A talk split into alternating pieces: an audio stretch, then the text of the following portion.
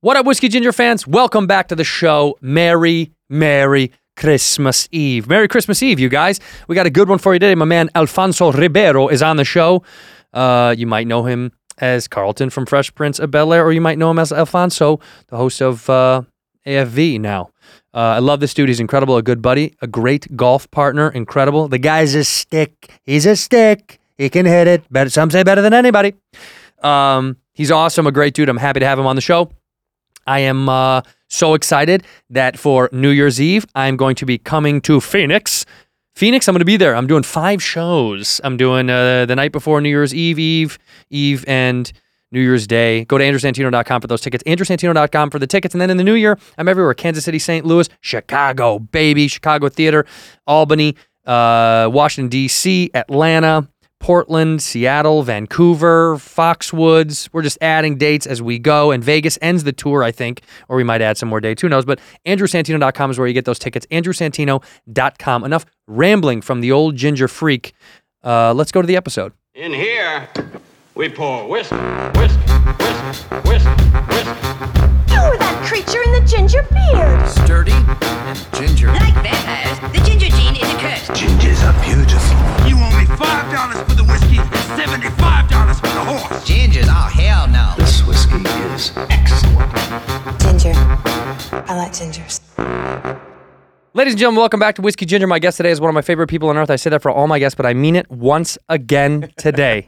it's my man, Alfonso Ribeiro. How are you doing? I have to say it with that accent, don't I? You, you do sometimes. Alfonso. You do. Alfonso Ribeiro. Ribeiro, right? It works. How often do people works. say it incorrectly? Every other d- every other day. Yeah. Every other day. Like most of the time, actually, people get it wrong. They just can't get the the last name really gets them because Yeah. the the e and the i after the b and the I, right. it What do they just- say? It's the, the Ribeiro. Um, Roberto, they'll add like letters that aren't, aren't even in there, right? And you're like, wait a minute, there's no T.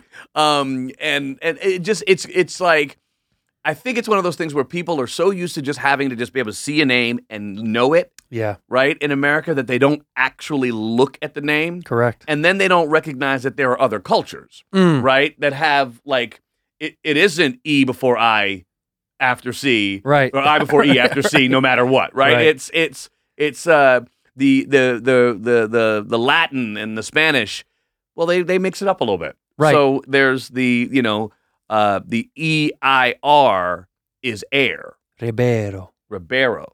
Ribeiro. So, uh, but you can add, you know, if you get a little, you know, I like the funky with spice. it, you can you could add a little roll of the R, Ribeiro. Ribeiro. Now, it's actually a very popular name in Brazil, Oh, really? right? So, You're because not Brazilian, Portuguese, though. I'm not, but it's a, it- but it's Portuguese. All so right. I'm Portuguese. Um, so the in in in in Brazil, it's Ribeiro because Ribeiro. R is actually Right. the the H sound. So it's you know all over whatever the it world. needs to People, be. you know, whatever. What? listen, just call me Alfonso. It's real easy. But like when I was a kid, they would always say uh, Santiago or Santini because you know the great yes, Santini. yes, right. But it's oh Santino. It's unmistakably easy to pronounce. It's the letters is the words. It- That- E, exactly. it's that S A N T I N O. Right. But still, teachers would be like Santiago, and I'm like impossible. Yeah, that- it's no. impossible to mess this up. It's- how do you get that? Oh. Right there. It's My- right my- in front of you. My agent's name is actually Santini. Santini. Yes. Yeah, see, what's funny is, and I've talked about this, I think, on the show before, but Santino was my great grandfather's first name. It's a common first name in Italy. Gotcha. Sonny, Right. you know, Sonny and Godfather, Santino Yep, yep. Corleone. Right. I don't, we don't know our last name now. Whether that was because we we'd got in trouble and we had to leave, because I'm like, That happens. I was like, why did we lose the last name? you but know, nobody, listen. nobody knows. And my grandpa, both my great grandfather and my grandpa Right. are both gone, so we don't really know. And my dad doesn't really know unless Unless he does. he knows. And he's like, we're just going to. We're, we're We don't Santino. talk about it. Yeah, we're, We are don't Santino. talk about it. Yeah, we're, we're moving Santino. forward.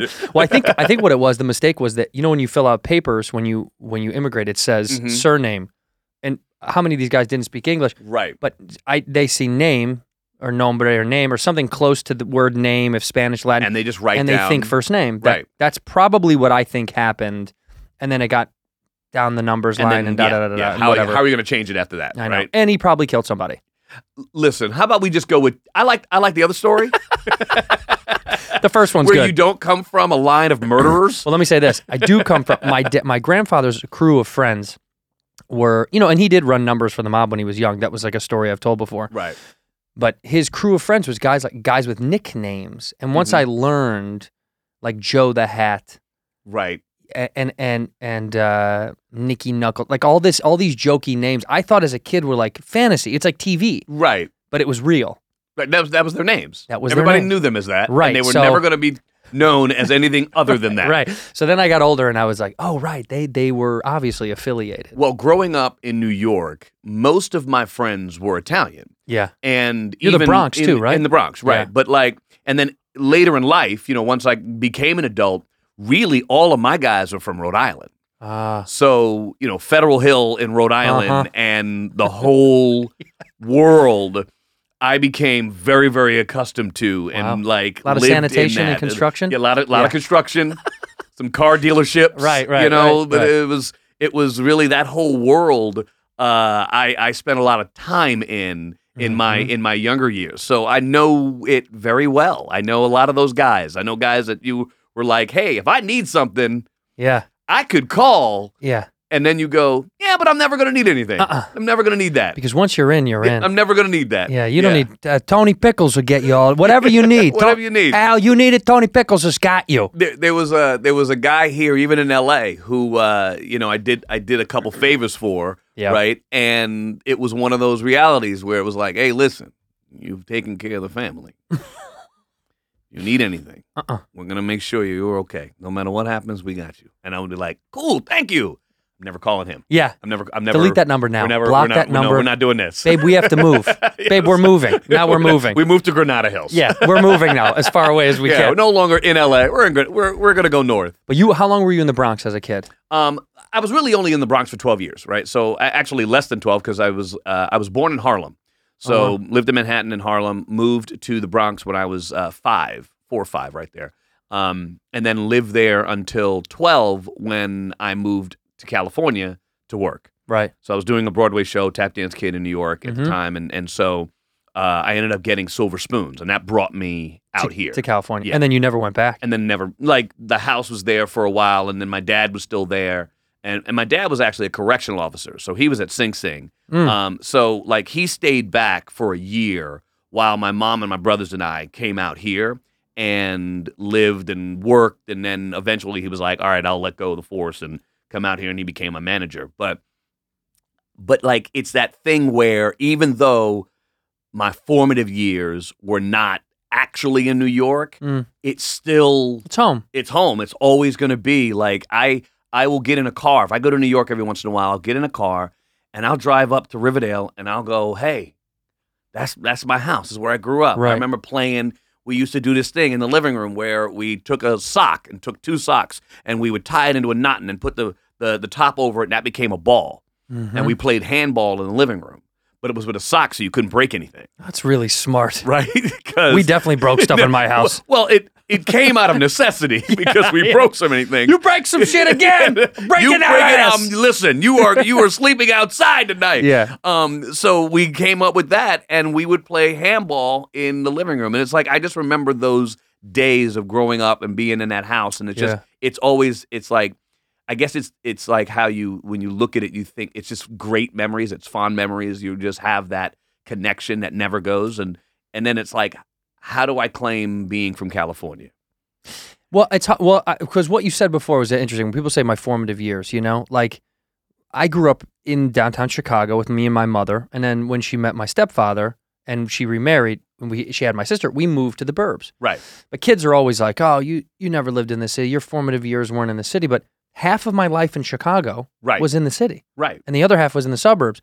I was only there for 17 years, so Right. it wasn't that many years. So there's so only one way to look at it though. right. So if you say when people are like, "Oh, you're from the burbs," like, yeah, that's what a high school for sure. right But as a kid, I have this really strong, uh, you know, my wife always says, "Your- my connection to nostalgia is, cre- do you have a strong connection to nostalgia? absolutely uh, yes Mine's Yes. creepy. Like Yes. when I go by my old building, when I go by like 2310 North LaSalle or 1111 Dearborn, when I walk by them, when I go back to Chicago, it feels so deep. And, Yes. and when I go back to my house, my high school house, Mhm. it's not the same. Right. So it's odd that people call it, you know, you're like, oh, well, your formative years later. For some reason, the most deep and vivid and probably like burned in memories for me Yep. were the sock in the living room. Absolutely. By far, right? Absolutely. Like 448, 258 Street. My production company is 258 Street Productions. Because of it. Like that's because that is like that's where it began. Right. Right. And so I look at even my career, right? I started at eight. So I became famous at 12. Right. So that was when it began for me. Right. So my production company is about where it began for me, not, you know, Gardner on Mel in Melrose, right off of Melrose, right? Not- like that ain't that ain't the address, right? It was it wasn't you know the the Oakwood Right. over here off of Woodman that used to be before you even moved here. It's that kind of thing where like literally those years for me were everything. It Sure. just it created the the the path that I that my life took was all based right in that house. And so it'll always be Yeah. real home for me. Did you live in No. Oakwood? I did. You did. Yes. For people that don't know, this is very this is a, a great moment. It's been spoken about on TV shows and film before. Loved love uh, Judd put it in love, uh, but he called it something else. But there was an there is an apartment complex um, right off the freeway on the way down into the valley. Uh, what was it called? What's it called? It was Well, there's right? Ava now. Ava. That's right? what it's called. And that's the one off of uh on on uh on Barham. Barham. Yeah. Right? But so there was there was several Oakwoods. oh, really? Yeah. oh, okay. so there was okay. an Oakwood there. And then Right. but that was the main Oakwood. So like so that's the one where most of the people who came to California who was trying to be in entertainment, Right. they stayed at that Oakwood. Right. There was another one off of Woodman. Oh, right. Right. Right. I Right? do know this. Yes. just, yes. Yes. Just uh, south of the freeway. Right. So between there and, and Ventura. That's the Oakwood that I lived at. I lived that lived there for almost a year. Did you get to pick? Was it kind of like one of those things where when see I was I never understood this because kid acting was never in my world, um, but I'd always heard about it. But did the families move there because the studios say, hey, you should go live here? It's it's cheaper. They gave you the, they they had a discount. Ah, right. So the studios like a had Marriott like a like- account. Yeah. Right. Yeah. Yeah. So it was like, hey, you know what? We have a hookup here at the Oakwoods. You should probably go stay there. For m- for us, the the other Oakwood was way bigger. oh right, So I didn't understand why anybody would choose that one 'Cause it's when huge. It was like way bigger. yeah, Like the the the apartment size, the two bedrooms were like a, a solid old school, you know, Yeah. apartment, whatever. a real Right. apartment. Yes, not this like, hey, hi, how are you? Yeah, we're I in- know we're in two separate rooms, but but we're not. but we're really here. But I see you right Yes, now. I see yes, everything that yes. you're doing. Yeah. That, uh, and then when you got out of there, what, what, what was your first apartment in L.A.? Um, well, I then we we moved out of there. We bought a house. Okay. Um, and my family bought a house in Northridge. Um, so we went further away. Mhm. Um, and then essentially when I turned uh 18, um, and I started Fresh Prince. So I was Never like- heard of it. Is it a yeah, popular It was show? a little thing that like this tiny dude, show? you know, big ears. He was, a, and then he had a show. Smythe, Yeah, Bill yeah, Smythe? Smith. Smith, Bill Smith. Smith. Yeah, I think it's Smith. Smith. Yeah, Smith. It's Popular. Pinkett now. Um, it's Pinkett Smith now. Um, It is. um, Mr. Pinkett. But uh, I I moved out when I did the show because I, I it was like You're grown. yeah I was a grown up I was working on a show I was Yeah. like it's time for me to you know go and have my own space and Right. and you know the reality was like the cast would go out at night and I'd be like um I need two hours they'd be like why you need two hours I got to drive home and then I got to change my clothes and come back.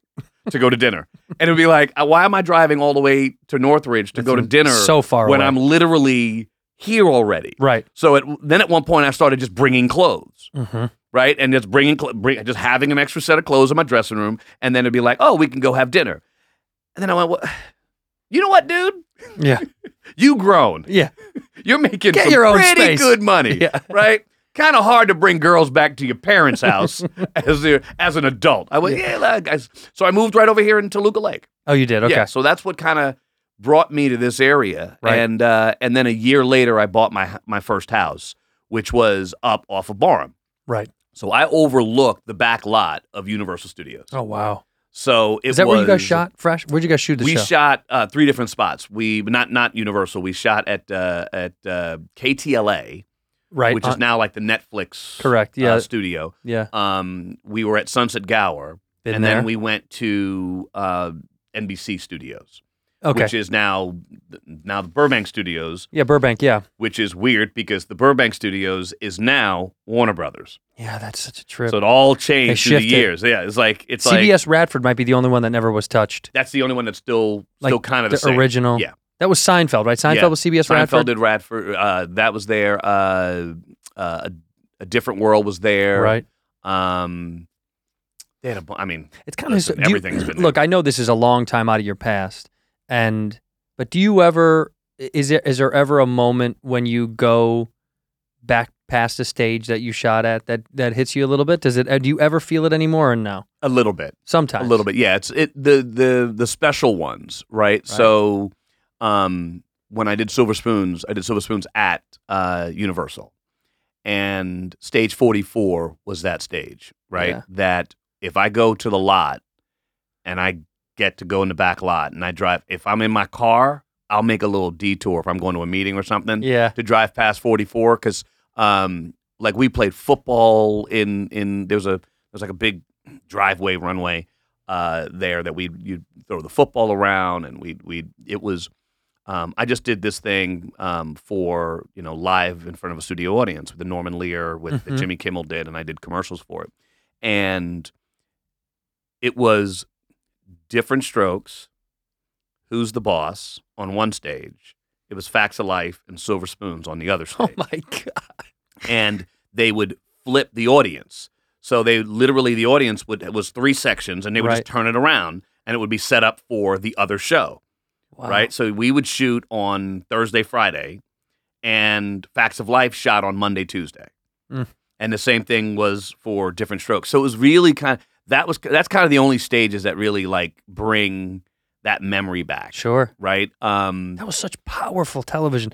That's insane to think of how huge those shows were. I mean, they were that was that was, I think the the the prime of sitcom television. Network television. Yeah. Right? Like, I mean, you could go all the way back to, you know, the Jeffersons and and All in the Family and Even all of still. that. But it but it grew into the eighties. I think in the 80s and the 90s, that that that 15 to 20 year chunk of when television became must see TV, must watch Right. appointment viewing, literally what I, you know, like what I grew up with, it was so big. There wasn't one person on earth that didn't know about it. And Right. now uh, there's people that tell me about shows and I'm like, I've never heard of that. And they're like, they're on their eighth season. I'm Yes. like, what? I Yeah, have no well, idea what that is. But that's also because how television has changed, right? Totally, Like yeah. television now is um hundred and fifty thousand stations. Yeah. Right? It's never ending. When I was doing Silver Spoons, there was three. ABC, NBC, CBS. That's it. Yeah, it's wild. right? So during Fresh Prince is when Fox came into play, Right. right? And then you had WB and, and UPN, which, turned, CW into the, and the- which right. turned into the CW, right? Right. Like that's that's kind of how it grew. But back then, it was three stations. That was it. So that's it. That's what you got. If you're gonna watch TV, those were your stations.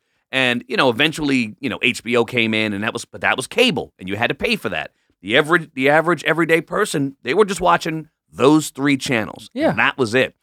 I always laugh about the numbers and ratings of shows today right. because Silver Spoons used to get a 27 rating. Dude, explain for people that don't know what that means. That's so Like, you get to stay on the air forever. ever. right now, Yeah. if you pull a two, Yeah. you have won. Yeah, you beat the system. You have absolutely, you are going to stay on the air and make a lot of money if you make a two. Seven.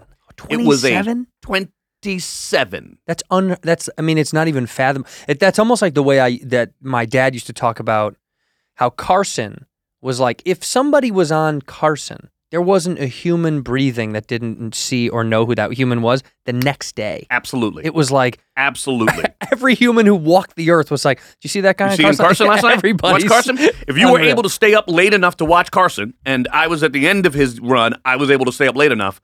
Like, there was nothing bigger than Carson. Right. And that but that that that transition became of late night TV and fandom is what I think led to this love for this sitcom world of characters and Yes. and look, building great characters uh was part of that world. I'm not saying they don't do it now on television. I'm not one of these guys that's like back in the day it was but No, I'll say it. it okay, go I'll ahead. say it. Do I'll go ahead and say it. Do yeah, it. They don't. They listen. Today's television is not. It's it's the structure of the way in which they build them. They're not real people. right there. Yeah. They're caricatures of people. Mm. Right? They're an idea, not a person. Ah, Like you don't like tell me somebody that's on TV right now that you go, yeah, I know that guy in real life. that's tough because I don't really watch a lot of I mean, I know that sounds corny, but like I can't name a show that I'm watching right now. because those people don't really exist Yeah. Yeah. because they don't connect to you yeah. right there is I- in my opinion and don't you know don't get me wrong I- it's still there's wonderful shows on television but they're not real life back then it was dealing with real stuff that was going on in the world Mm. but they did it through comedy right? Right. like today all in the family would be a bad show Oh yeah. I mean, they would get clipped. They- I Right? mean, yeah, they'd be like in- it wouldn't it wouldn't exist but they were dealing with topics that nobody dealt with Right. now when they deal with topics that nobody's dealt with you can't air them on regular television Right, they're they're scared to talk. Well, I mean, it's funny about All in the Family. People that I I loved that show. The the idea of race and class was was. I mean, the Jeffersons did the exact same thing. Mm-hmm. It was so real and so honest, but done with so much heart and soul. There was never a moment where it felt contrived. And I, unfortunately, just mu- just one dumb orange man's opinion. I just think a lot of times when they do heart on TV, um, about a real issue, it gets it feels contrived. It feels trite or fake, and you're like, you're not really saying I think what you want to say because Right. you're scared. right Someone's going to get pissed off. absolutely well you well let, i mean as you know as a comedian Yeah. you can't do comedy anymore You can do comedy, uh, and you have to be present enough with your co- your. You have to be comfortable enough with what you're doing to not care when they get upset about what you're going to do. which means you can't do comedy no, see, I'm telling you, I, I see. But in my opinion Well, here's right? what it is to me. Here's I'll say this for me because I have to defend this side of it is you can say whatever you want to say. There's an idea out there that's like you can't say what you you can say anything you want to say. You either have to be famous enough or or built and built strong enough where you're confident in what you're putting out that you don't care that the backlash is going to come because it is going to come. right You just have to be strong enough to push through it. and, and i hear you but that Yeah. that to me is you can't do it so I know what what you're you mean. saying is is I know what you're saying. right, you're saying that yes absolutely you can do anything you want to do it's your stage it's your mic Right. go ahead and do it and but you're probably going to deal with some stuff if you deal with a topic that's going to offend somebody there is consequences for well, sure. well i remember comedy being we're going to make fun of everybody All the time. and that's what it is Right. it's a great like like the idea of comedy to me has always been and and tell me if you think i'm wrong it's always been we are going to hold a mirror up to the world Mhm. and we're going to make fun of something that people won't normally talk about Right. and we're going to do it in a way that we laugh and when, at times we might be laughing at them but we're going to open the idea up for discussion Yeah. and we're going to do it through comedy. There were so many things that I remember as a, as a, as a young man that like people would I'd watch you know ton of comedians and I'd be like, wow, that is so funny, but it's so true. Mm-hmm. Now it's like, wow, that is really funny. I can see where they're going. yeah. Yeah. I think you know what I mean? I know what you're It's- saying. It's and it's and that's not fair to everybody because not everybody's doing that, right? Right. And and I don't go and sit in the stand up in the in the comedy clubs and watching everybody do their their stage show. You're watching kind of the bigger stuff, but it's like you shouldn't get in trouble for saying something that is true to someone. In here, we pour whiskey. Guys, I've spoken pretty candidly on this show about mental health and getting mental health help. And I got to tell you, BetterHelp, H E L P, BetterHelp is one of my favorites. Um, if there's something interfering with your happiness and you're looking for help to achieve those goals, BetterHelp is going to assess your needs and match you with your own licensed professional therapist. You can communicate in under 48 hours, which is incredibly fast. And it's not a crisis line or a self help line, it's professional counseling done securely online. They got a broad range of expertise, and the service is available for clients all over the big, beautiful, water filled globe. You can log into your account anytime from anywhere and speak to your counselor, and you're going to get timely and thoughtful responses. Um, again, I'm a big proponent of this. I do think that online counseling is great for me. Don't know if it's going to be great for you, but it's great because you don't have to walk into some weird, uncomfortable, cold office in an office park and sit in a room with bright fluorescent lights and feel weird while other people are looking at you and looking at their shoes like a dog who just pooped in the ca- in the house it's great for me, and I do like it. And if you want to read some of the testimonials before you sign up, go to E betterhelp.com slash reviews, uh, and you can read all the people uh, who have uh, who have experienced it. And uh, go to betterhelp.com slash whiskey. That's betterhelp, H-E-L-P dot com slash whiskey. Join the over 1 million people who have taken charge of their mental health with the help of an experienced professional. This podcast, of course, is sponsored by BetterHelp, and Whiskey Ginger listeners are going to get 10% off your first month at betterhelp.com slash whiskey. Again, 10% off your first month. Try it out. Why not? At betterhelp.com slash whiskey. Manscaped, ho, ho, ho for the holidays. If you plan on being a ho, ho, ho for the holidays, you got to get Manscaped.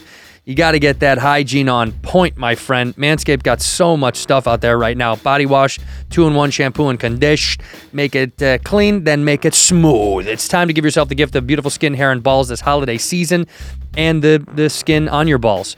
Uh, your hygiene routine will never be the same. Go to manscaped.com slash whiskey for 20% off plus free shipping. I got to tell you something. I've been using Manscaped products. Uh, their two-in-one shampoo, I like. It smells so good. Um, and it's it's really great. Honestly, they've got some uh, some great stuff in this package. The Lawnmower 4.0 is that electric trimmer with that proprietary advanced skin safe technology, that no nick nut technology, my friends. It's also waterproof because I like to shave my nuts in the shower. I know I'm sure you do too, who wants to shave when it's just regular and you're getting hair all over the ground. You try to do it over the toilet, it doesn't work because the pubes get everywhere. It's impossible. Uh, untrimmed pubes are a thing of the past, man. You don't got to do that. Don't, uh, you don't want your pubes to look like Santa's beard, all right? Clean it up, dude. Do a new, you're a new age Santa. It's a new world. Um, also, the hygiene bundle comes uh, with a pair of Manscaped anti-chafing boxers. Keep your junk feeling fresh all day. Manscaped has so many great products that I I, I got to tell you, you have to try this out because they uh, they know what they're doing, man. They're making the all-in-one kit for dudes to feel comfortable and sexy. And I've been using Manscaped products now for uh, uh, years. And I've never had a neck yet. They also got a nice little light so you can see the little crevasses that you're getting to get the hair off your ball sack. Um, do yourself uh, do yourself a favor for this holiday season. Get 20% off and free shipping by going to manscaped.com slash whiskey. That's 20% off with free shipping at manscaped.com slash whiskey. Clean up your candy cane this year with Manscaped. Ginger. I like gingers. Well, I always say words, words. You can't get me for words. Right. Behavior is a different thing. I If agree. somebody does behavior that that is that is wrong, I understand behavior because now we're getting more into the social world of behavioral mistakes. But if you say something and it Mm-hmm. makes people mad, I have no patience for it anymore. I mean, I've never cared. To be very honest, I think my fans know and like I've always been kind of me and I'm unmistakably me. And if you're not aware of my sarcasm, that's on you, man. Right. Clearly, I don't mean it. If you really think I meant it, do you think I'd be shouting it through an amplified microphone? Right. Do you really think so? If I really had hatred for something or disdain, or I really wanted like somebody to like hurt or or or marginalize a group or a person, do you really think I'd preach it through a microphone? That's nuts. That's Well, insane. l- here's the thing. I would say it in a, in a room where they really do it. That's what they do in a small, you sad wouldn't room. say it. Right, right, right, right? Like, so I get the other side of Right. like, there are people who are actually saying what they think, sure, right? But you're not saying that. I know you. I'm a comedian. You're a comedian and you're doing great funny comedy. Right. No, that you're saying something that's some, that is going to make someone think and Right. then laugh. Right. Right. That is what that's what good comedians do. There are bad ones who say exactly what they mean Right. and their and and their essence is of hate. But call those ones out. yeah, and but it's don't call rare. them out on the joke. Call them out on who they are. right on their behavior. Right, that's what I'm saying. Behavior, not words. Right. Behavior. It's wor- It's jokes, guys. We gotta laugh. We gotta let it ride. We gotta let it because there are topics that we can't discuss until we can laugh at them. we have to make fun. Well, look, I mean, like, I think when people know your heart, it's really easy for an audience to gauge like your real true heart for some reason they can see right through if it's really who you are or if this is obviously a joke and like last night on stage i said um i said i said you know when is it too soon for me to delete the black square off instagram is that is are people going to get mad if I, I mean i do think black lives still matter but i, I do want to get rid of that square it's just taking up this weird space on my instagram and the co- it's just it's so dark and of course people are laughing but a piece of them are like is is that i- i- is this okay to, it's like clearly i'm joking about the idea of a black square on instagram Right. this isn't real this is all a fantasy It's a- so if they know my heart and Right. they can just feel that like that's not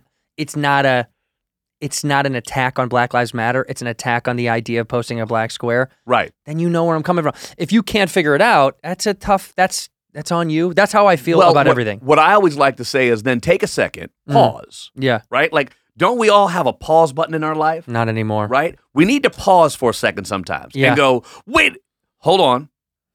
Let me do some research on the guy. Right. Instead of throwing a instead of throwing a rock, Right. Let it- Immediately. What, uh, how could you say that? Black Right. Lives Matter is important. Uh, uh. Say, no, no, no, no, no, no. Oh, I didn't talk about Black Lives Matter. I talked about the square. I was joking about the square. The square. it's, an, it's, a, it's a symbol on Instagram, right? Like, it, it's different. Like, it's like if someone got mad that they got the blue check, Yeah. right? If it, Mm-hmm. well, that means he hates all celebrities and important people. No, No. I'm saying, why do we have to differentiate, Yeah. It's just a thing. right? It's a thing to joke about. it, it's comedy. We gotta laugh. We gotta like be able to talk about everything. And I feel like if we can start to do that, Mm. and I'm now taking this to a different a different place, but if we could start to do that, then I think we can start to heal as a country. Yeah, probably. Honestly, we, if we can c- start to feel a little bit better about how chaotic everything is, and we need to start laughing about it and shitting on it, because honestly, it's just getting old. Fear, fear, and sadness is getting old. The idea of like not being allowed to do anything, not being allowed to say anything, and if you say something, you're offending somebody. Yeah, You know, it's like I've gotten caught where it's like I, you know, in an interview, I say something and people get offended, and you're like, first, let's start by I wasn't talking to you. right. I don't remember saying your name at blah blah blah blah blah. Right. Like I didn't I didn't say you. I wasn't talking to you. So why are you commenting like I've hurt your feelings Right. when I've said something that is my experience? Right. Even if it's real, even if I was having a reel and I wasn't telling jokes, it's like this is my experience. Why are we offended by someone's experience if they don't like what that person is experiencing? Yeah, that's odd to me. Like somebody said to, I think I saw some some some article popped up about uh, you saying something about interracial relationships. Yes. and then and then people were clapping back saying uh, you know they didn't understand you talking about your experience is really what it was is people were like who's not supportive and da da da but all i kept seeing when i saw that article was like that's just how he feels about his life that's how you feel about your life it's weird for someone to go you can't feel that way you're not supposed Yes. to feel that way You're not allowed to feel that way. Why? And if you do feel that way, you're certainly not allowed to speak about it. right that's so strange And I- I'm like- i didn't understand that it doesn't make any sense. Well, what what was really funny was how many people actually said on my social media exactly what I spoke about. right right right Right. exactly. yeah yeah That's interesting. You're saying what I said. right You're giving me what I just said happens to me, and you're saying it in a in a in a demeaning way because you don't like the fact that I said it as you're saying it. It is it is wild to think about when people live these lives and and America gets to because look, you're you're very famous. You've been famous for so long. People people get to feel for some reason like they know you better than you know you. Right. They're like, "I know you. I know who you are. I know what you are to me." Right. So they then they then they just define who you are in general and you're like like you and I are friends. We know each other well Right.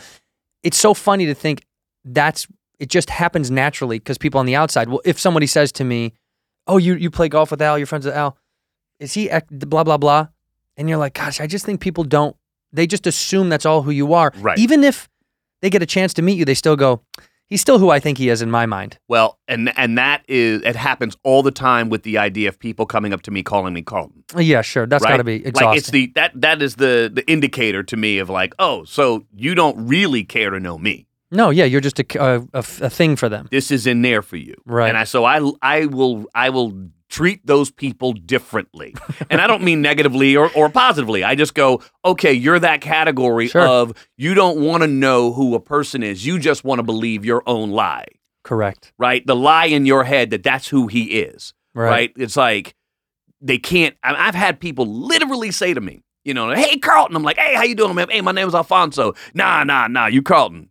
No, man. You're like, okay, so I'm your favorite. I'm your biggest fan, Carlton.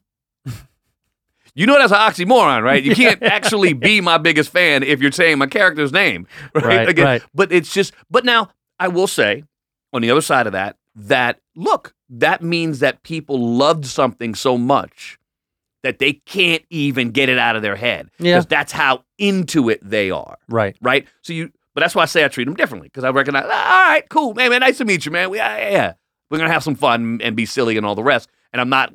No longer am I offended by it Right. because I never understood it before. I was like, dude, my name's Alfonso. I told you my name's Alfonso, but you don't want to call me Alfonso. What, Right. What the hell is that? Like that's rude. Yeah. What yeah, what age was it do you think that like ca- how wh- how old were you when Fresh Prince ended? Uh, ended. I was 24. Jesus.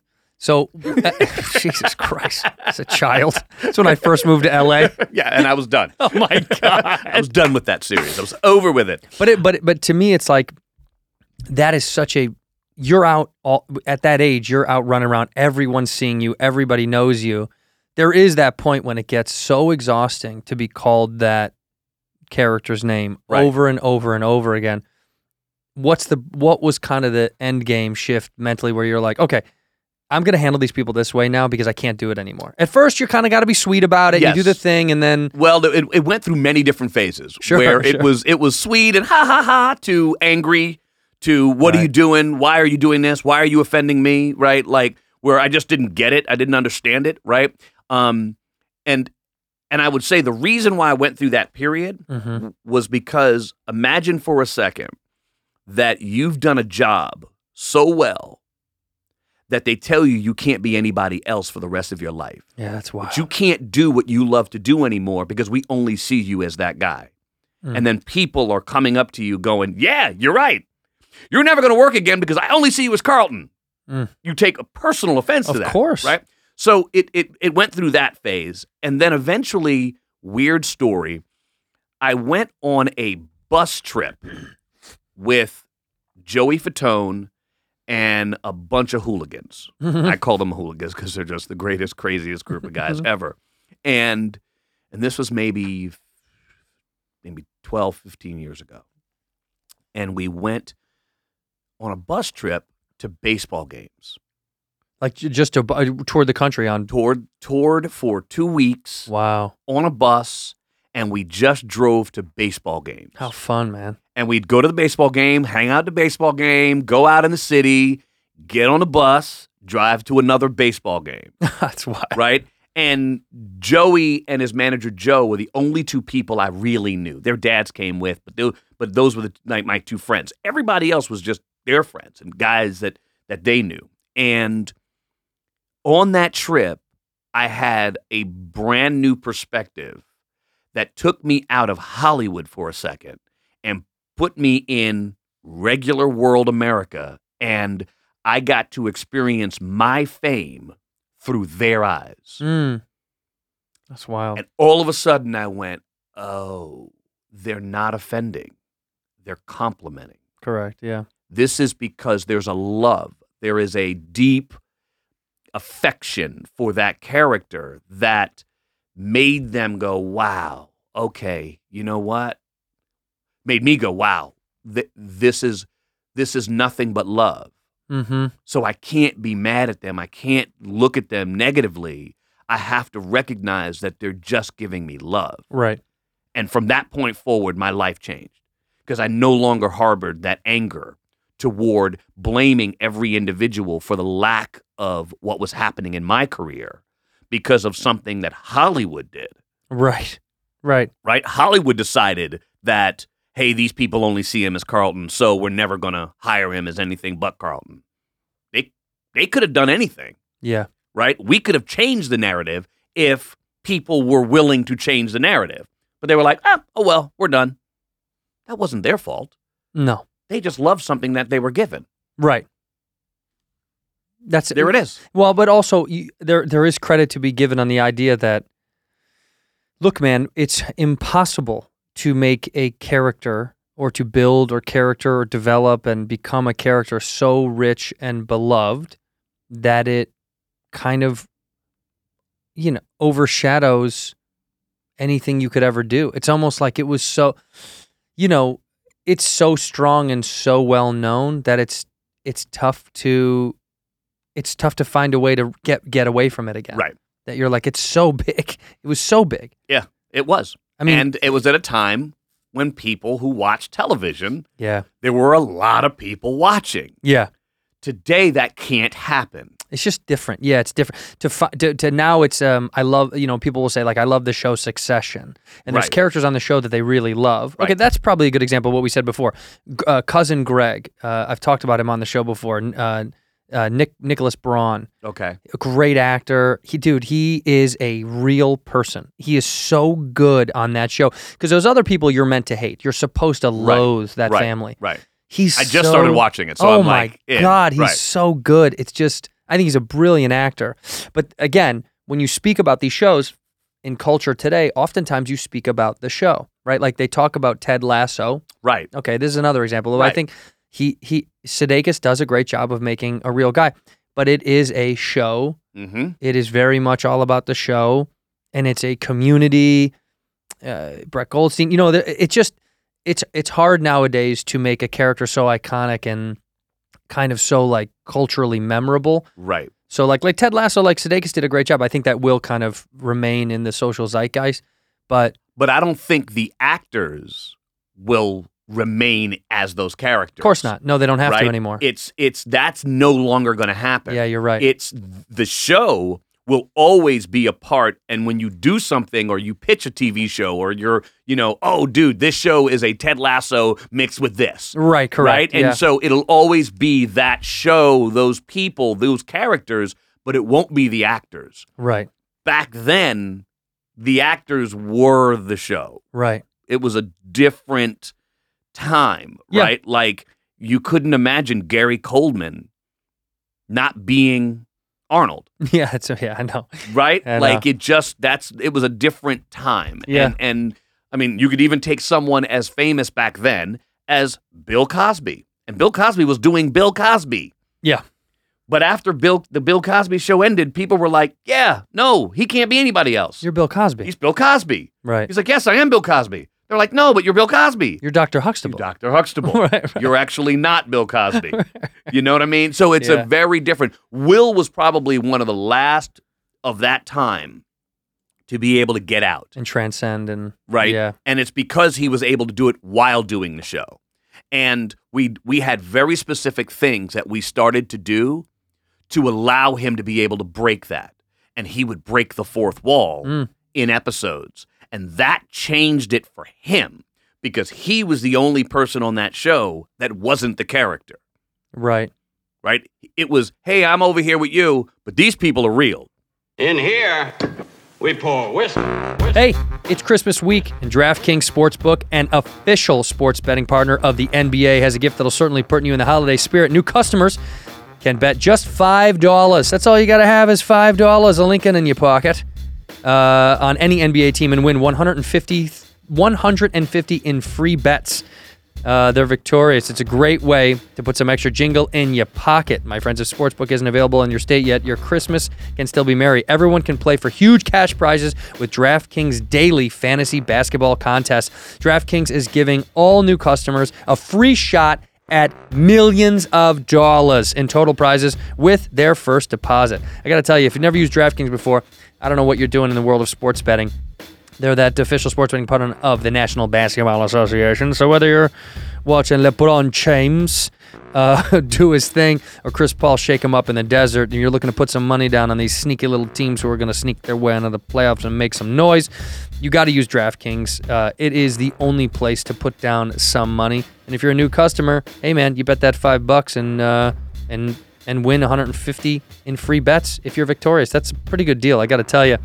Uh, download that DraftKings Sportsbook app right now. Use that promo code WHISKEY, as it were. Just bet $5 on any NBA team and win $150 in free bets if you're victorious. That's promo code WHISKEY this Christmas week at DraftKings Sportsbook, an official sports betting partner of the NBA. You got to be 21 or older. You know that. New Jersey, Indiana, or PA only. New customers only. Minimum $5 deposit, $1 wager required. One per customer. Can't do more. Restrictions apply. See DraftKings.com slash sportsbook for details. Gambling problem? Go ahead and do yourself a favor. Call 1-800-GAMBLER if you got one. Warby Parker. You may heard of him. They were founded with a rebellious spirit and a lofty goal to create boutique quality eyewear at a revolutionary price point, offering eyeglasses, sunglasses, contact lenses, and eye exams. Warby Parker is committed to providing an exceptional vision care online and in stores. It sounds Irish. Warby Parker. Ah, it's Warby Parker. There goes a Warby Parker. Warby Parker's incredible. My old lady has Warb, Warb Parks, and I got Warb Park sunglasses. She uses the uh, glasses, glasses, because she's got Coke bottle. She can't see. She can't see a foot in front of her. Warby Parker is committed to providing exceptional vision care online and in stores, offering eyeglasses, sunglasses, eye exams, and contact lenses. The glasses are starting at $95. That's pretty cheap. It's a pretty good price, including prescription lenses. Try Warby Parker's free home try-on program. It's pretty cool. You go on the website, you can see what they look like on your face. Order five pairs of glasses to try at home for free for five days. There's no obligation to buy. Ships free and include uh, a prepaid return shipping label. Come on, man. What do you have to lose? Try out five pairs and throw them back if you don't like any of them. Don't let your FSA or HSA dollars go to waste. Put them to good use on Warby Parker prescription glasses, prescription sunglasses, contact lenses, and eye exam. You can try five pairs of glasses at home for free, for free in your house at warbyparker.com slash whiskey, warbyparker.com slash whiskey. You got to just take that quiz um, and you can decide how they look, fit, feel, personalize your way of wearing them. And I got to tell you, they are incredible. It's, uh, it's an incredible deal and it's uh, it's if you're somebody that uh, needs prescription eyeglasses or just sunglasses or contacts, eh, you got to go over there and try that Warby Parker. If you've been to the stores, the physical storefronts are beautiful. They do a great job over there of helping you out. Different styles and colors that match your face. Whether you got a big head, like some of my friends, like uh, Bobby Lee's big fat head, or you got a little skinny peanut head like mine. Uh, try five pairs of glasses at home for free at the comfort of your own home at warbyparker.com slash whiskey. That's warbyparker.com slash whiskey. Ginger. I like gingers. Mm, that's interesting. Yeah, that's interesting. He was a he. wa- I think you're right though. What you just said was wild because I didn't notice it at the time, but he was kind of building this other thing at, simultaneously at Mm-hmm. the at the last half of that show to become this other thing. Right. You like kind of were. Wa- I remember watching it kind of happen as he exploded into do- and then you- once he gets into films. Then it every it all changed, Changed, anyway. right. Once you're in film, it's different. Yeah. You're not a character in film Right. You, yeah. You get to be that. You get to. You get to. You get to transform. You Right. get to do this other thing. because you're no longer you're not a character. You're a movie star. right. Yeah. That's right? true. On TV, you're real. And that's where reality television killed a lot of people in television Yeah. because well TV is real. Movies that's a that's a magical world. Mm-hmm. I left my house. I got in the car. I stood in line. I went at to a the- room. at the- right, I went to this big room. I sat there with other people that I don't know. It was a show, Right. right? It was make It's believe, fantasy. Yeah. right? I'm on my couch. I just got done watching the evening news. Right. I Yeah. saw these murders that happened over on Figueroa, and then ha ha ha, you're on. Yeah. Where is the separation? Right. Right. That's true. So it's a it's a it was a it's hard to come out of television. Now you can because there's so many channels, Right. right? But back when there were just a few channels, it was like no, TV is real. That's why all of these reality shows existed and became so popular was because no, TV's real. TV is real life, Yeah. not this make believe. right. It's not this fantasy. Tell me this. You uh, you you said something. I ran over it fast though. Your old man was a construction. Uh, I mean, a, co- uh corrections officer. Yes. Did you think was was he super disciplined to you guys? Was it? We Was it were like that? We were mostly disciplined. Mm-hmm. right? Like Tough dad, um, like a tough dad. r- a real dad, Yeah. right? Like we're not gonna, he's not going to tell you fake things Yeah. and you know soft lies to make you feel good about yourself, right? Mhm. You were going to be who you were. Right. Right, and you were going to do the things the way you were going to do them, and we were either it was either going to be the right way or the wrong way. Was he a military guy or no? He was in the military also. Yeah. So he was in the Air Force. And uh, but you know, growing up for me, he was he was everything I needed.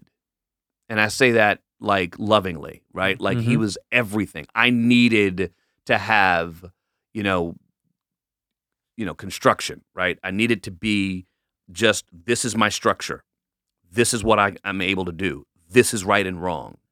Um, and knowing it allowed me in a time when you also got to remember that, you know, yes, there's still craziness today, but if you go into the 80s, right, like Todd Bridges was was also on the next stage, Mm-hmm. right? I mean, here's a guy who ended up you know, going to trial for murder, right? And as an, as an actor, right? So having my dad recognizing like, yes, this is make believe world, but the real world is still here. And those those lines being very hard in in pavement, not in the sand. It was a real line. Yeah, yeah. You knew what not to cross. Right. You knew you knew, you know, that that you were you were g- you might, you know, experience stuff, but you weren't going to ever go across that line. And you knew what that line was, and you just wasn't. It wasn't going to happen. And he became my manager, so he also, you know, it was like about how we worked through our career and worked through, you know, business and and for me going to work and being responsible and all of those things that you get out of the military and and out of being a police officer, um, all those things. My grandmother was a police officer. R- seriously? Yes. Wow. She was a police officer at Rikers Island in New York. And so Damn. um Grandma I- was I- rude was tough. Like like You no gotta be games. tough, bro. Yeah, no games. Right. And so Rikers Island Yeah. is like unequivocally one of the toughest prisons in the world, and your grandma's just out well there kicking it. I, I would say I would say Sing Sing, where my dad was, was way tough. Tougher, right? but people know Rikers Well, because the it's reputation right of there. Rikers, the reputation yeah. of Rikers, right? Um, m- and maybe at the time when she was there, it was probably Yeah. ex- extremely tough, right? Because we're talking, you know, the the the fifties, right? Um, so my my dad was a very important part of of my childhood and my growth and my and my work ethic. Um, you know, I, I don't think I'm where I'm at without him. Just just I wouldn't I wouldn't even be close. What it- when you say that? What what always fascinated me again because I never growing up in Chicago and I was always wanting to be in the business was a secret of mine. I mean, my parents knew, but I was so embarrassed for other people to know. Mm-hmm. And my parents have zero connection to the industry. They, you know, I- ignorance like a rude word, but like their ignorance is strong. Right. They don't understand it, but they're proud. They're happy about it. Of course. But it was always wild to me when I knew kids. Like I have a good friend, Michael Angarano, who's a phenomenal actor. Um, his family moved out here from New York. Right. His dad is like a Brooklyn guy, and like they moved out here for Michael's career. And I was always fascinated by the families that kind of did this did this thing that you're doing, Right. and then became a part of the business side of it. Is there any muddy water to that? Like when your dad is your manager, is your were you an, when you were an adult by the time he was your manager, or were you still a kid? I was a kid. Okay. When he was my manager, and then took me into through Fresh Prince and um, you know, through many years after that. Was that ever tough Um, then? Of like, this is my business partner, also my father, also my Not at all. really Not at all for me. wow. Um, and it wasn't because our relationship lines were very clear, Mm, right? Like we I knew who I was talking to when I was talking to that person. So I knew when I was talking to my manager, I knew when I was talking to my dad, and I knew when I was talking to one of my friends. Mm. Right? Because he was like a friend also. I feel like right? you're lucky to have that. Rela- No, that, no, no. That sounds uh, im- Amazing. incredibly unique. amazing, right. very lucky, and so appreciative of it. Right? Like I, it would be times when it was like, no, no, no, no, Dad, you're wrong. We're talking about, and we're talking about business, right? And I think it's this, and I think it's that, and no, I think we should do this, and I think it should be that, and I think that's a mistake. And I'm like, Dad, you're wrong. You're out of your mind on that one, right? Okay, no, no, no. And that conversation would end. It was like, all right, now go clean your room. Okay, Dad. Look, clean up, pick up all that crap in Yeah, your yep. room. Okay, Dad. Got it. Yep. And yep. his and his father, your dad.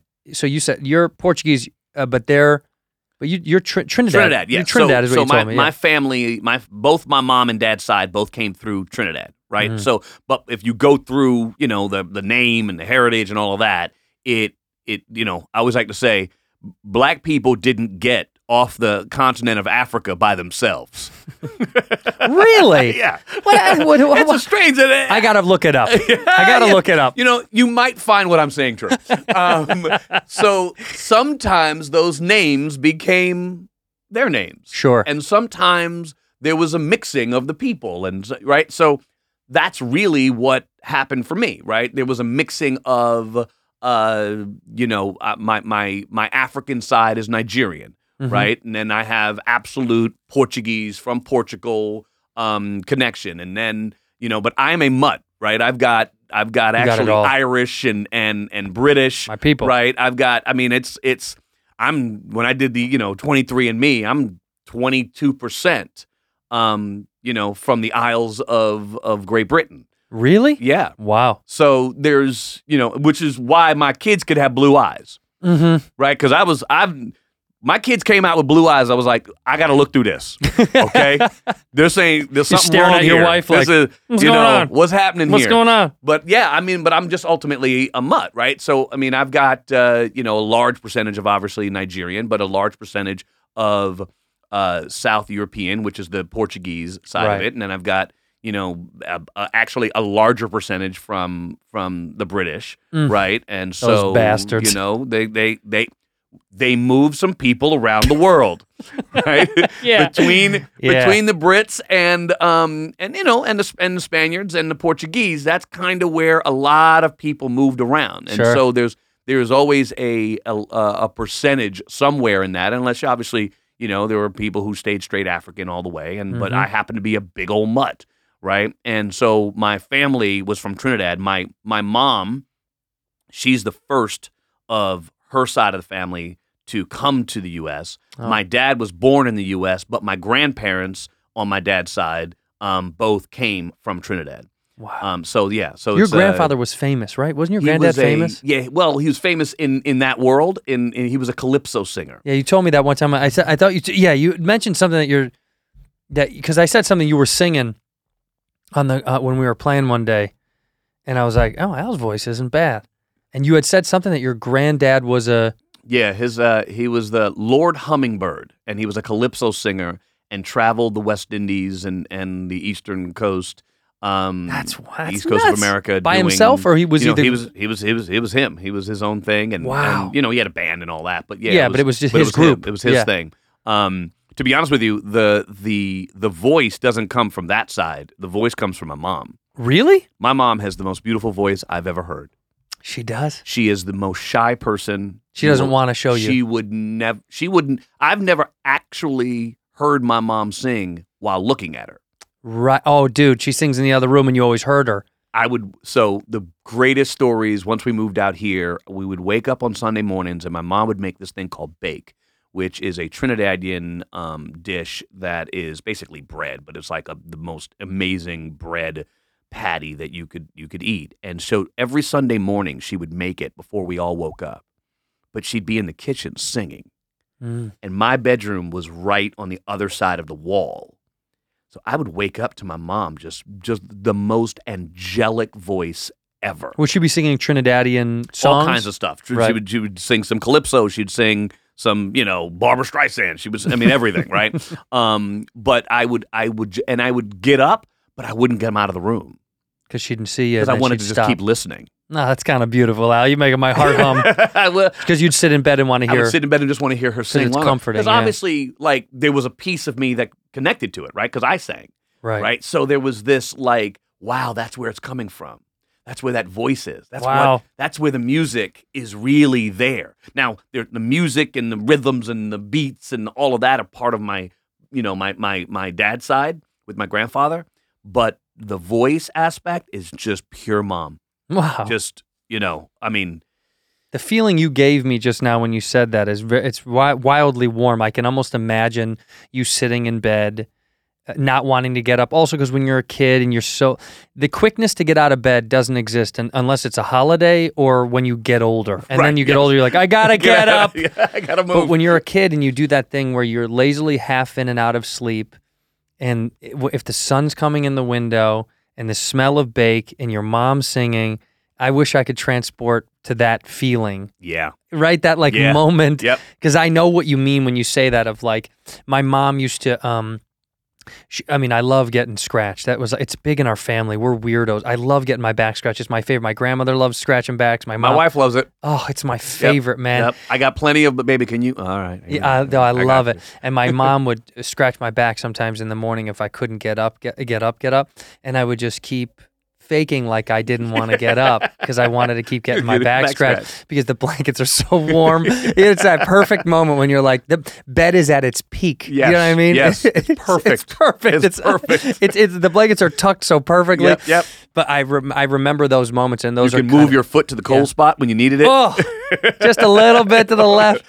Those etch in my mind. Those kind of Yes. things uh, but etch those into are your the, mind. Those are the moments that I believe like create the rest of your life, your journey, Mm. right? Like th- that plays a role somewhere in a lot of the things you probably do every day, Oh yeah, I believe right? that. Yeah. Like you get out of bed, but every morning when you get out of bed, you're probably going, "Oh, I wish I can get a back scratch." Oh, 100%. Yeah. I Right. try, And I it- don't don't ask my wife. She'll be pissed off because I'm always like, come on. Right. She's So, like, get out of here with but that. that's but that's that's the thing that like is it stays with you right? Right. it stays with you and and that hearing like i i am a a bigger fan of love songs Mm. than i am of up tempo Like what's your like what's your what's your kind of ultimate playlist and like what what do you love? Like I what's mean, your go tos? anything r&b soul, Soul. with with with like you know ballads that's Uh-huh. my like if i'm gonna listen to something that's what i'm i'm Do you like putting on Percy Sledge? Is this something Um, that you like or like you know? No, but it, you know, uh,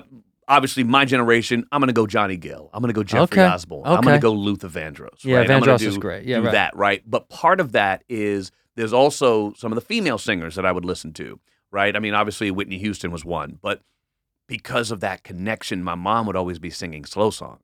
Mm, So that just feels right. right, right. The soul of it. Right. Right, And like then- like uh like uh Ann Peebles, you know that uh, like stuff like that where it's very like um there's so much. She has a song called um I don't know, Ann. Oh my God! Yes, you do. Um, you do know Ann People. She her the song is called. I have to look it up right now because it's going to drive me absolutely. it's going to actually piss me off. Um, so you do know Ann Peoples. Her most famous song was "I Can't Stand the Rain," which of course Missy Oh, Elliott did Right, sample. yes. Yes. Um, but uh, I'm gonna tear your playhouse down. Oh my God! I can't play it because we'll get Right. licensed. Yes. but right. Right. you got to listen to this. I will and, listen to and, it. And Trouble, Heartache, and Sadness is a great song by her too. But um, yeah, Missy Elliott owes her. I, I I am such a hip. I'm a hip hop freak. When I was a kid, it like consumed my life. Right. So what I did when I became, you know, a a teenager, I started to get into the depths of music and learning where the samples came from. I became obsessed with that. Mm-hmm. Wow. So that's why I, le- that's where I learned about the most. My dad. It's a weird connection. My dad never really liked hip hop because when I was a kid, hip hop was Well, very different. it was just well, it was also like the gangster gangster rap was becoming so prevalent. Right. And my dad never liked it. Right. Neither did I. But oddly enough, my dad liked if I showed him hip hop that uh, Nas, something that had more s- that had Right. obvious soul elements. Yes. Because my dad loves Carolina Beach music and soul and that kind of vibe. Right. So when the music turned R and B rap, Right. he Yeah. probably enjoyed it. Well, he just connected with it a little bit more. He Right. just understood it was like because I would he would say something like, uh, "I recognize that background of that song." Like, "I can't stand the rain." Missy Mm-hmm. Right. Elliott's it's People's a song. It's Yeah. you, it- It's once you start to pick up on those cues, you're like, "Hey, man, we like the same thing a little bit.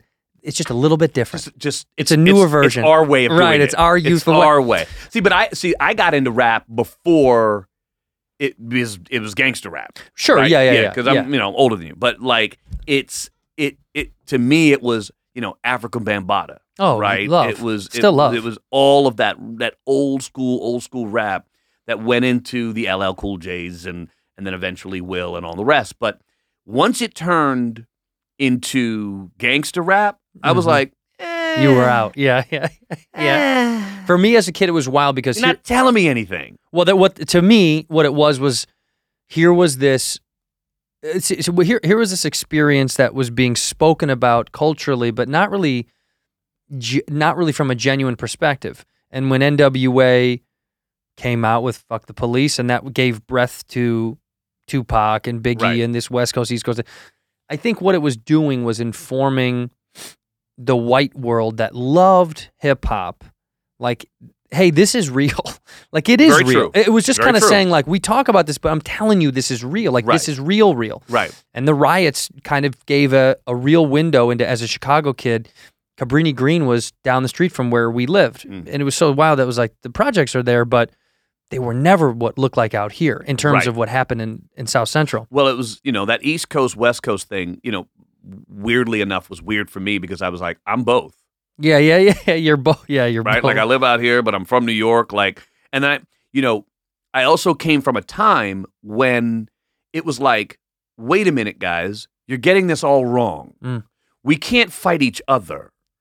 That's what they want us to do, right. Yeah, that's a problem. right? Like, if you're gonna keep us down, if they're gonna keep us down, like, fighting each other is the way to do that. Yeah, sadly. We're getting it wrong. Right. Right. So the the idea of where I was coming from in terms of where I grew up about, you know, coming together and you know, figuring out a way together to help get out and to, and to make changes and and you needed different types of people. I remember one time like Ice T, like called me a fake brother and he shouldn't be on TV and he came hard at me, right? And I was like, Ice D came Ice at T? you? That's really? wild. Your name is Ice T, bro.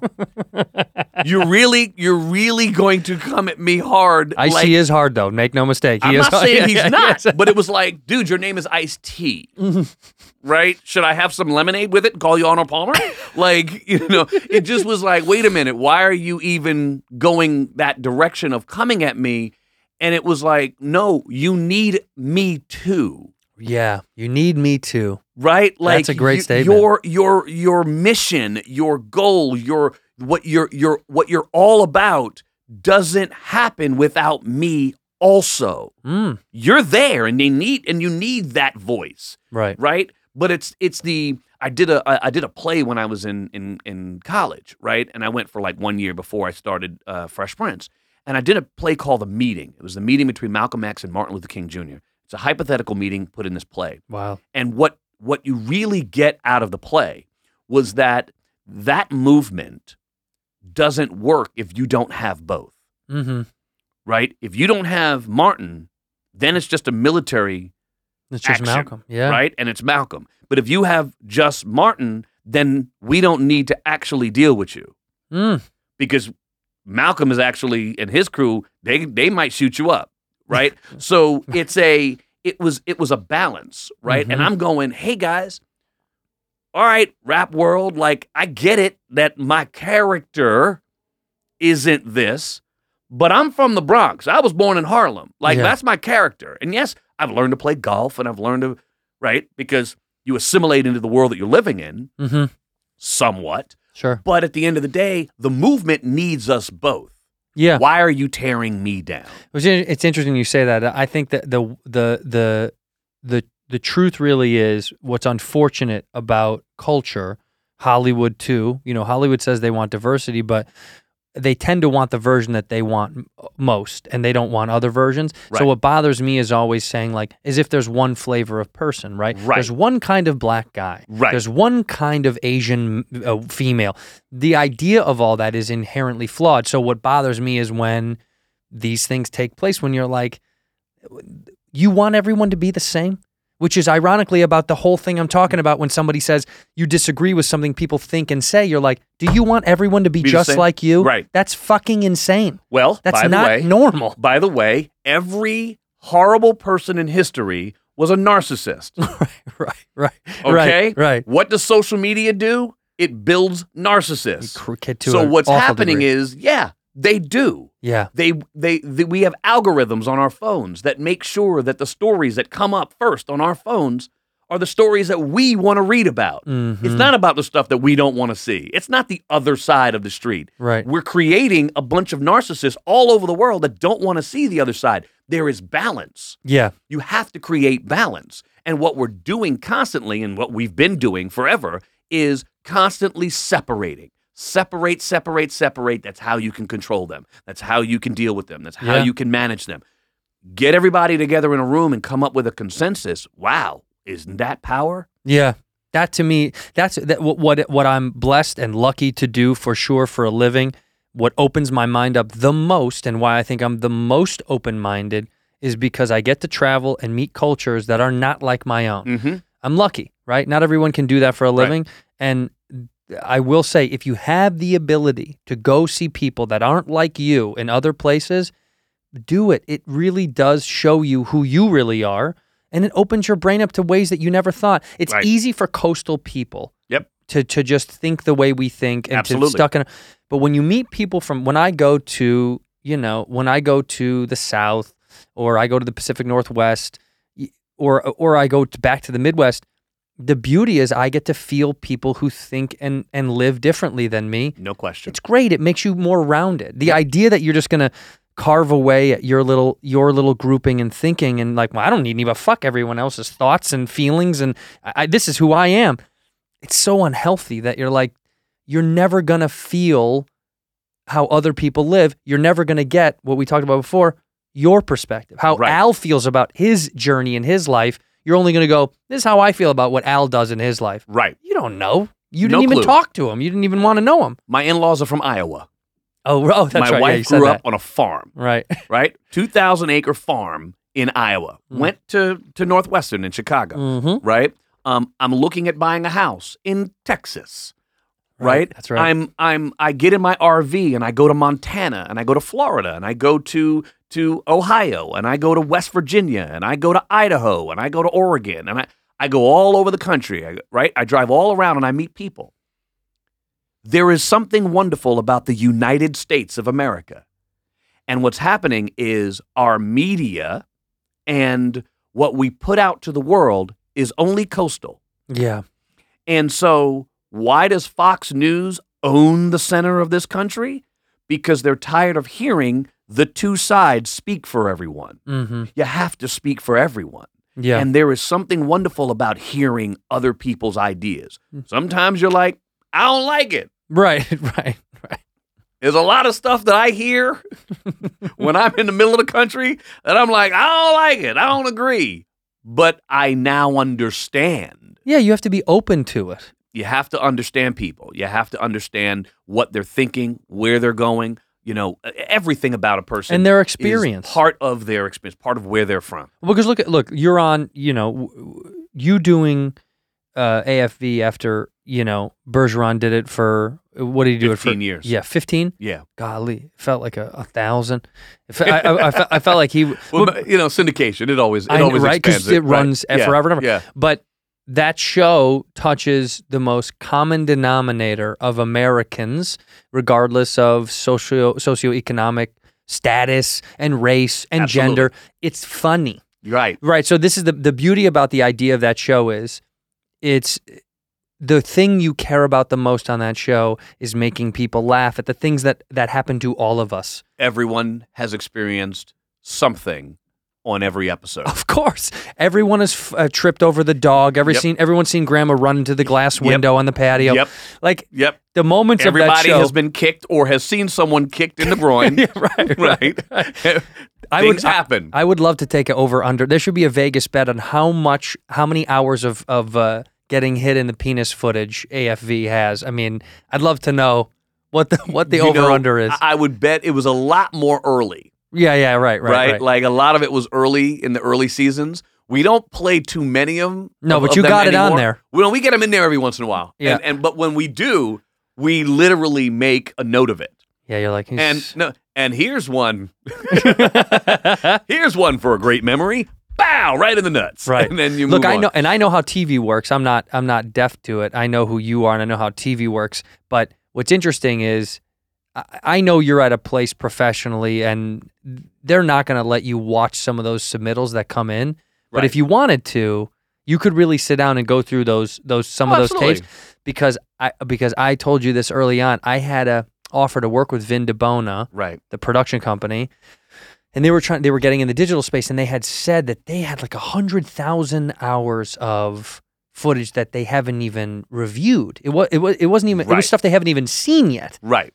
and i couldn't wrap my head around how much time has been submitted by americans that no one's even touched and and that it's the sad part, but it's true, it's just there right? Like when the pandemic started, yeah I think they've they got something like ten thousand submissions in the first week. that's nu- it's nuts it's nuts You're like to the point where they were like, we have to create a second show.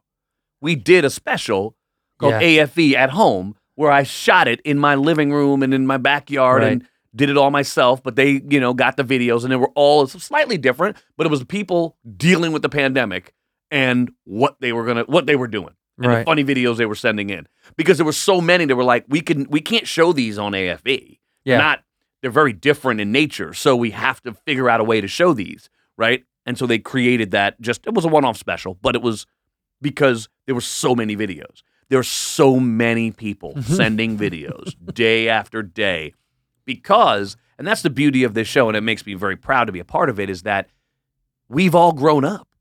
Like, tell me a person in America that doesn't know America's Funniest Home Videos. No, yeah. They're all under four. Right, right, yeah, yeah, that's right. Yeah, they're being born. They're born right now. Right, they're right. li- they're just being They're, born. they're, they're, they Today. don't know. They haven't learned of it yet. Right. But everybody in this country knows of the show. And one, whether it's Bob Saget, whether it's Tom, myself, to be part of that kind of legacy is pretty awesome no, it's incredible. right? Because uh, like I've and I said this uh, to someone the other day. I'm like, I just surpassed Fresh Prince. I've been on AFE longer Then you're on Prince. than I was on Fresh Prince. Wait, how, what year is this now for you? This is seven. I did six on Fresh Prince. it is remarkable that Fresh was only six because it felt like 15. I felt like my whole Syndication. life. When I, I know. It felt like Syndication. my whole life it was on TV. But that's also what changed in the business. You can't sell a show to syndication as easily anymore Right. because there are a hundred channels. Why am I watching that old show when I can watch a thousand other shows that are on networks that are new? I like So the they- old episodes. If they're good enough, too. I'm watching them again. Me too. I just re- watched- I just started Sopranos again from scratch. Oh wow. Yeah, I'm going through it all over again. Just because Wow. I felt like it's a fun undertaking because I've forgotten so much of it. Right. which was I and I loved the show, but you know, sitting on airplanes for a living, I was like, well, HBO lets you download to the iPad now. Pff, I was over. I was like, great. Mm-hmm. Yes. Yep. 'Cause I was like, let me download the whole se- the whole the whole first and second season, watch them, and then I'll keep going from there. But then you, you know, every time you get to a place where you have real Wi-Fi, you download download some more. I know it's great. just keep Honestly, it- that's the one thing I do love about the internet tel- internet entertainment is like now I can kind of get back to some of the old stuff I used to love. Mm-hmm. I can't see anymore. Right. You can't see it. Well, there's if, if they're not playing somewhere on television, if someone isn't hasn't bought it, Right. you can you you can at least get it off the internet and you can watch it. You can I- enjoy it you- and I- it's pay n- homage to it. It's not my business, and we've spoke we spoke candidly about it. But what I'm curious to know is the the w- Fresh Prince still pays after all these years residuals. right, Yeah, it yeah. still does. Yes, I mean it's it's. I always like to say, y- I can't stop working because of it. Right, right, right, right. Right. right, Like it's not paying bills, but for it's still real, paying. But it still pays. Yeah. That's still- wh- it's still, wild. You know. Like they somebody said, Mariah Carey. Billboard said that Yeah, we she talked makes a about that. million bucks every December, just in the month of December, Right. Right. from that song. From the one song, which is That's nuts. which is crazy when you think just. But by the way, she makes a million two all year. right, right, 'Cause right. It's, it's only the month of December. Because if you if you're playing that song in in January, we're like, really? Don't want to hear it. Yeah, really? don't want to hear Yeah, it. turn Put it, it, off, away. Right, Put it right. away. Yeah, imagine that in July. Right.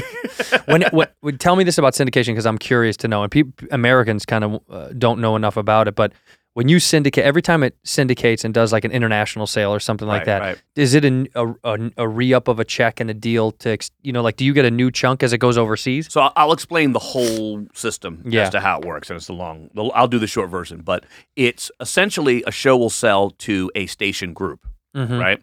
Um, or individual stations, right? So that's the, the thing called NAPTI, Yep. which is where it's a it's a place where basically the networks and studios will sell shows to the smaller stations. So you sell it, but they sell it every year, right? So Right. this group buys it, you know, year one. Year two, this group buys it. Year three, this group buys it, Mhm. right?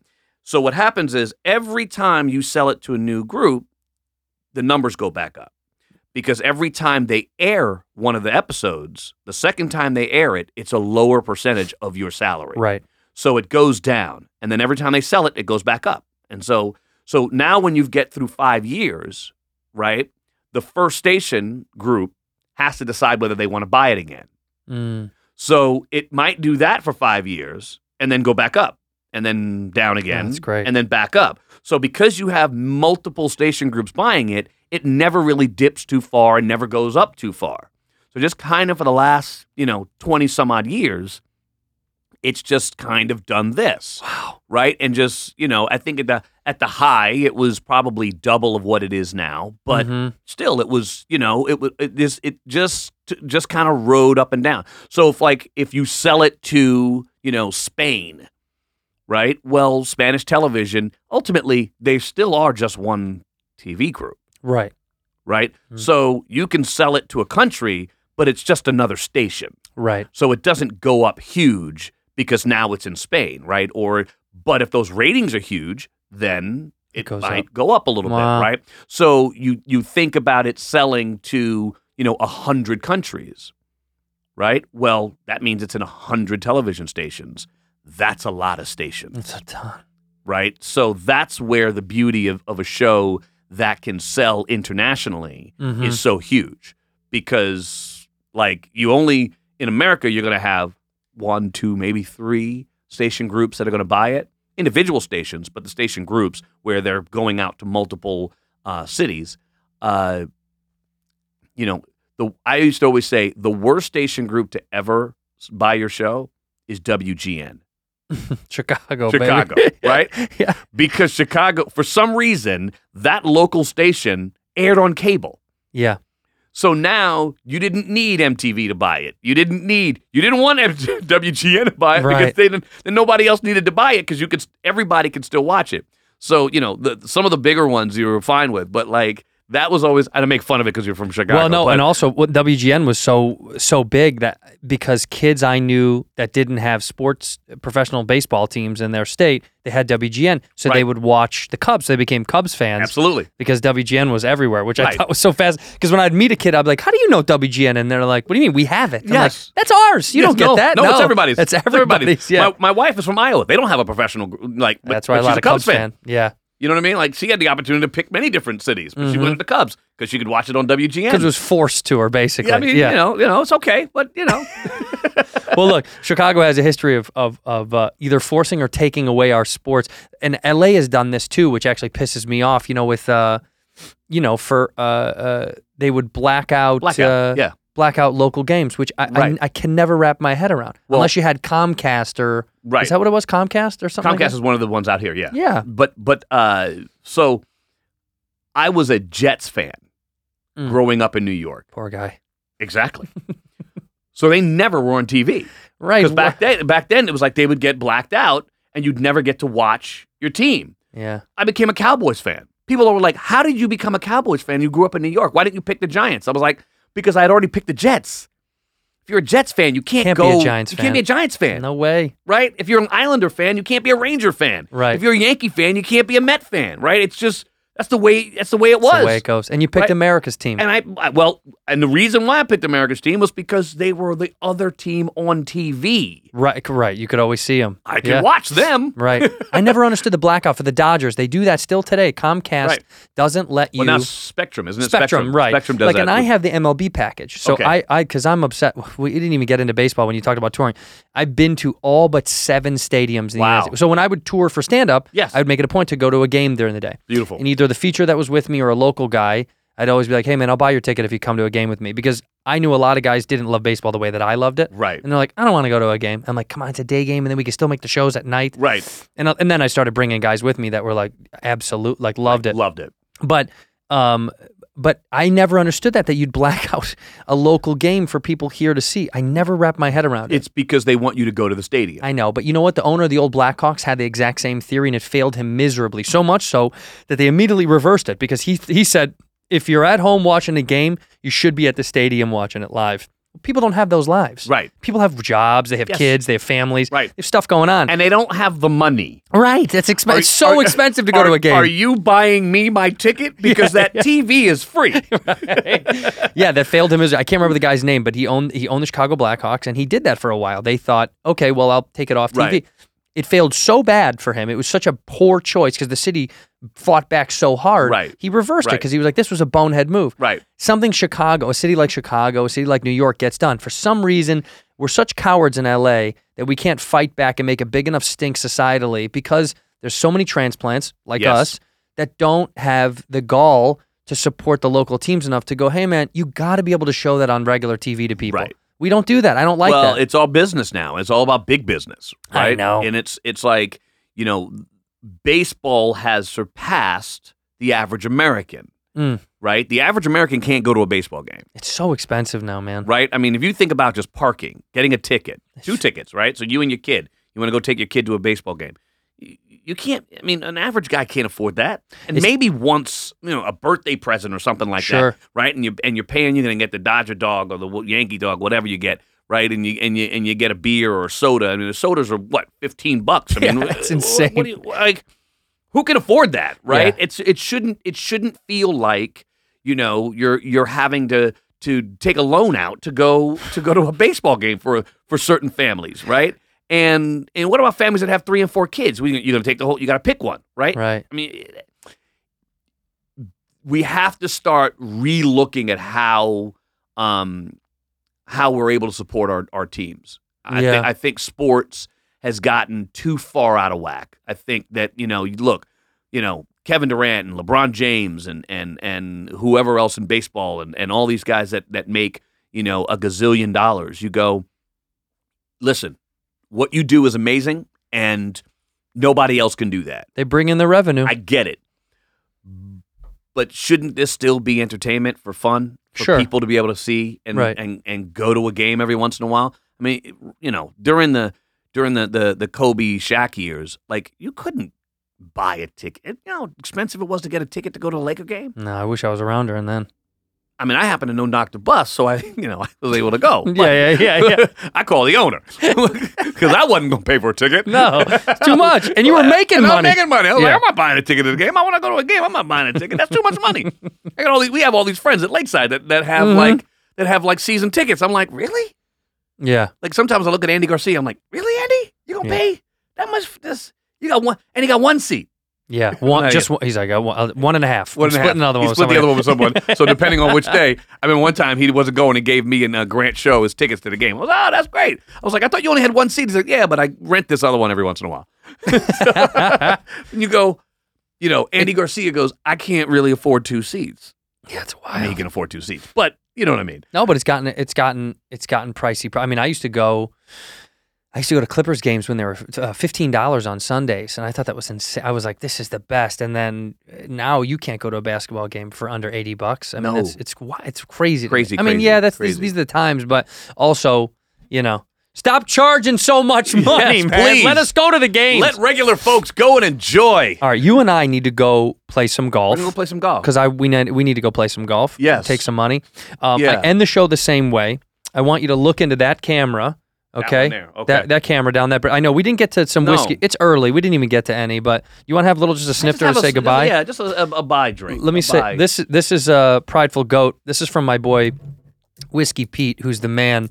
If you're ever if you're ever out in uh, Houston, what Houston? My brain isn't working. I was Oh, like, whiskey Pete's. Isn't that like on the way to Vegas? No, no, no. yeah, but this is called the Prideful Goat, and his he is the man. And he, if you're ever down there, you got to send you to his distillery, and he'll uh, he'll take you on a little tour. You can pull from your own your own cask and all that stuff. Give me your cup there.